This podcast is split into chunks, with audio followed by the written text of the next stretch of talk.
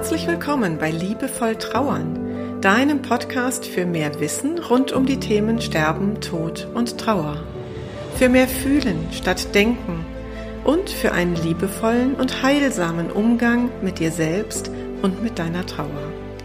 Ich bin Christine Kemkes und ich unterstütze dich sehr gerne darin, deine Trauer als einen wichtigen und wertvollen Teil deines Lebens zu akzeptieren und so auch deine Lebensfreude ganz neu zu entdecken. Also, auf geht's!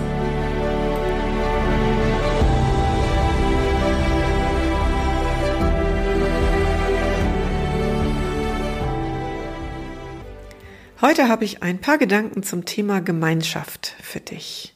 Und zwar möchte ich deinen Blick gerne weiten für verschiedene Optionen, wie du in diesen Adventstagen, in der Weihnachtszeit, über den Jahreswechsel hinweg, die ja so sensibel, sensibel ist, diese Zeit, wie du da heilsame Gemeinschaft erleben kannst. Und ich sage ganz bewusst, ich möchte den Blick weiten, weil ich ein paar Optionen für dich vorbereitet habe, wo du vielleicht auf den ersten Blick sagst, ach du lieber Himmel, nein, nein, nein, nein, das ist gar nichts für mich. Und dennoch lade ich dich ein, an dieser Stelle weiterzuhören, denn vielleicht ist tatsächlich etwas dabei, wo du sagst, okay, das macht mir jetzt Mut, ich probiere es einfach mal. Starten möchte ich mit einem Satz, den eine Klientin kürzlich zu mir sagte, und der lautete, weißt du, Christine, ich bin lieber allein als in schlechter Gesellschaft. Und ich finde, dieser Satz bringt gut auf den Punkt, worauf es gerade auch in Trauerzeiten und ganz besonders in dieser sensiblen Adventszeit ankommt, nämlich dass du lernen darfst, dich mit den Menschen zu umgeben, die dir gut tun. Und das sind vermutlich zum Teil alte Freunde und Freundinnen oder auch Nachbarn, Kollegen, aber das sind vielleicht auch ganz neue Menschen, die du in der Trauer näher kennengelernt hast oder die überhaupt erst in dieser Zeit in dein Leben gekommen sind. Und du solltest dich weniger mit den Menschen umgeben, die dich bewerten, die deine Trauer bewerten, die dir sagen, was du zu tun hast, die dir sagen und vorschreiben wollen, was dir jetzt gut tut, ähm, die vielleicht auch weggucken, die sich zurückziehen. Dann schau genau hin, ob du Energie aufwendest, diesen Menschen hinterher zu laufen oder ob du dir lieber eine Liste von den Menschen machst, die dir gut tun. Und das sind die, mit denen du dich in dieser Zeit verstärkt umgeben solltest. Mein Vater hat mir einen wichtigen Satz mit auf den Weg gegeben, an den ich sehr häufig denke, immer dann, wenn ich das Gefühl habe, es geht nicht weiter, wenn ich das Gefühl habe, ich weiß gar nicht, wo mein Weg jetzt ist. Und dieser Satz war, Christine, du musst da jetzt die Flucht nach vorne antreten. Flucht nach vorne war für uns in meiner Familie immer so der Begriff für, du musst jetzt mutig sein, du darfst jetzt mutig sein ähm, und dann wird sich der Weg zeigen. Zurückziehen ist keine Option. Stehen bleiben ist auch keine Option. Und mir hat das erstmals geholfen, als ich meinen, meine Wunschleistungskurse in der Oberstufe nicht wählen konnte. Die wären nämlich ähm, Englisch und Französisch gewesen. Französisch kam nicht zustande, aber der Spanischlehrer sah mich überhaupt nicht im Leistungskurs. Und ich sah, sehe mich noch am Küchentisch sitzen, weinend, weil ich nicht wusste, wie ich die Oberstufe ähm, ja ohne zwei Sprachenleistungskurse schaffen soll. Ja, und dann sagte mein Vater, Christine, da musst du jetzt die Flucht nach vorne antreten. Du musst deinem Spanischlehrer zeigen, dass du sehr wohl richtig bist in diesem Kurs. Und ich habe das gemacht. Ich habe tatsächlich diesen Leistungskurs gewählt und es war gut. Es hat ein bisschen gedauert, bis der Lehrer verstanden hat, dass ich in diesen Kurs gehöre. Aber es ging. Und das ist vielleicht jetzt gerade ein total banales Beispiel, wo du dir die Frage stellst, was hat das mit deiner Trauer und mit deinem Schmerz zu tun? Ich habe noch ein weiteres Beispiel für dich, wo mir genau dieser Satz, dieser Gedanke, ich trete jetzt die Flucht nach vorne an, wirklich geholfen hat. Und zwar war das nach der Trennung von meinem Mann. Als meine erste Ehe zerbrach, hatte ich, war ich in einem ganz, ganz tiefen Loch, weil ich mit zwei sehr kleinen Kindern da stand und nicht wusste, wie mein Leben weitergehen soll. Es war finanziell schwierig. Ich war noch in Elternzeit. Ich wusste gar nicht, ähm, ob ich zurückkehren kann in meine alte berufliche Tätigkeit. Sprich, ob ich mir überhaupt eine eigene finanzielle Existenz aufbauen könnte. Und dazu der Schmerz, der Lebenstraum, der zerbrochen ist für mich und auch für meine Kinder. Und dann kam wieder mein Vater, der sagte, Christine, tritt die Flucht nach vorne an. Und das hat funktioniert, weil ich einfach losgegangen bin, ohne zu wissen, wohin die Flucht nach vorne genau geht. Ich bin einfach losgegangen.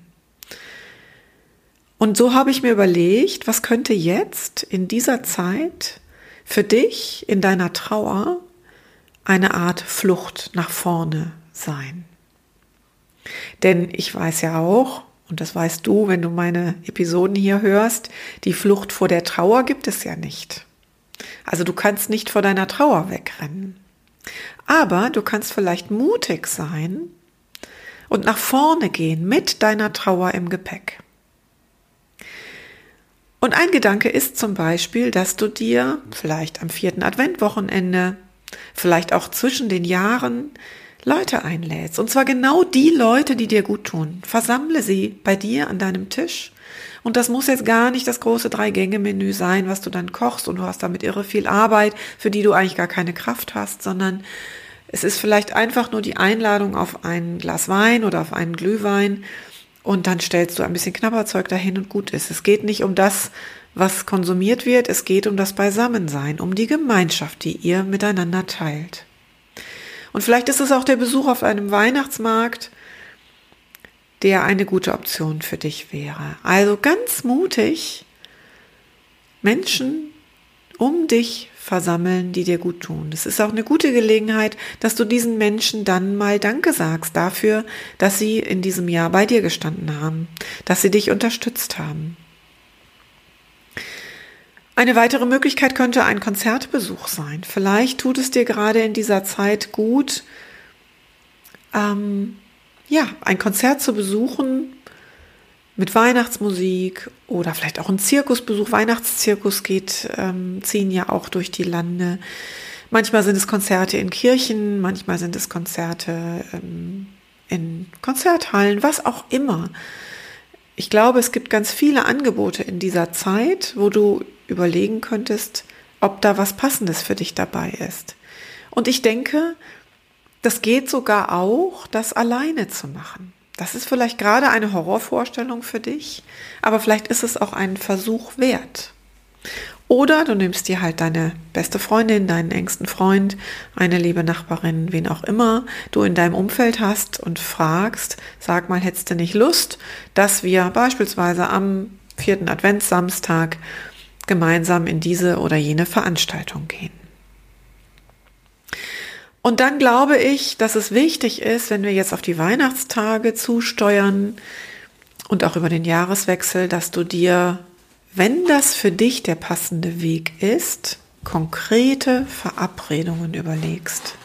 Also dir ganz genau überlegst, wie möchte ich diese Tage verbringen? Vielleicht sagst du auch, ich kann das gut alleine, das ist völlig in Ordnung. Oder ich kann das so wie immer mit meinen Kindern, aber ohne weitere Menschen wie auch immer deine Lebenssituation gerade ist. Aber vielleicht tut es dir auch gut, und ich kenne eben viele Trauernde, denen, für die ist das ganz wichtig, eben über die Feiertage immer wieder auch Menschen zu haben, mit denen sie dann zusammen sind. Und auch da, glaube ich, darfst du dich in Mut üben, Menschen konkret anzusprechen. Viele sind Natürlich, ich höre deinen Einwand schon. Viele sind natürlich an den Feiertagen familiär eingebunden und wollen vielleicht für sich in Familie sein. Aber das gilt eben nicht 24 Stunden am Tag. Und vielleicht gibt es die Möglichkeit, dass du deine beste Freundin am Heiligabend vormittags triffst. Auf einen Kaffee. Auf eine ruhige Minute, die uns allen eigentlich gut tut an diesen Tagen, wo wir nur so durch die Gegend hetzen von einer Sache zur nächsten. Und wenn du für dich entscheidest, was wie gesagt auch völlig in Ordnung wäre, die Tage alleine zu verbringen,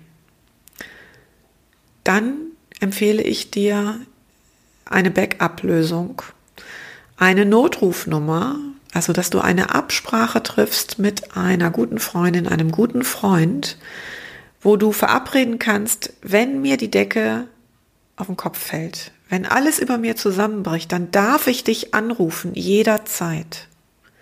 Auch das erfordert vielleicht ein bisschen Mut, aber ich glaube, es ist wichtig in diesen Tagen und es lohnt sich, diesen Mut aufzubringen. Und vielleicht magst du auch mal schauen in deiner Stadt, in deiner Region.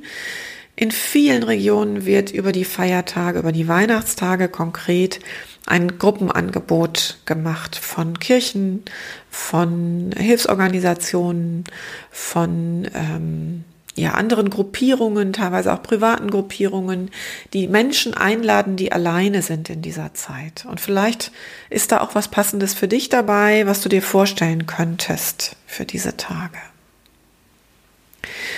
Und diesen Gedanken mal spontan noch ein bisschen weiter gesponnen. Ich weiß, dass beispielsweise die Tafeln in den großen Städten gerade an den Feiertagen immer auch noch Ehrenamtliche suchen, die sich Zeit nehmen möchten, um mit den Menschen Zeit zu verbringen, um Essen auszugeben an Bedürftige, weil die Ehrenamtlichen dann eben vielleicht auch mal in ihren Familien sind. Und vielleicht ist auch das ein Gedanke für dich, dich in diesen Tagen für andere zu engagieren.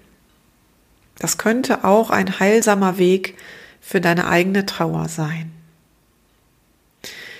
Abschließend möchte ich gerne darauf hinweisen, dass ich selbst meine, mein Wohnzimmer öffne und meinen Tisch am 25. Dezember um 17 Uhr bis 22 Uhr etwa, habe ich so gedacht, verbringe ich den Abend mit bis zu zehn Leuten am Tisch und es gibt noch freie Plätze.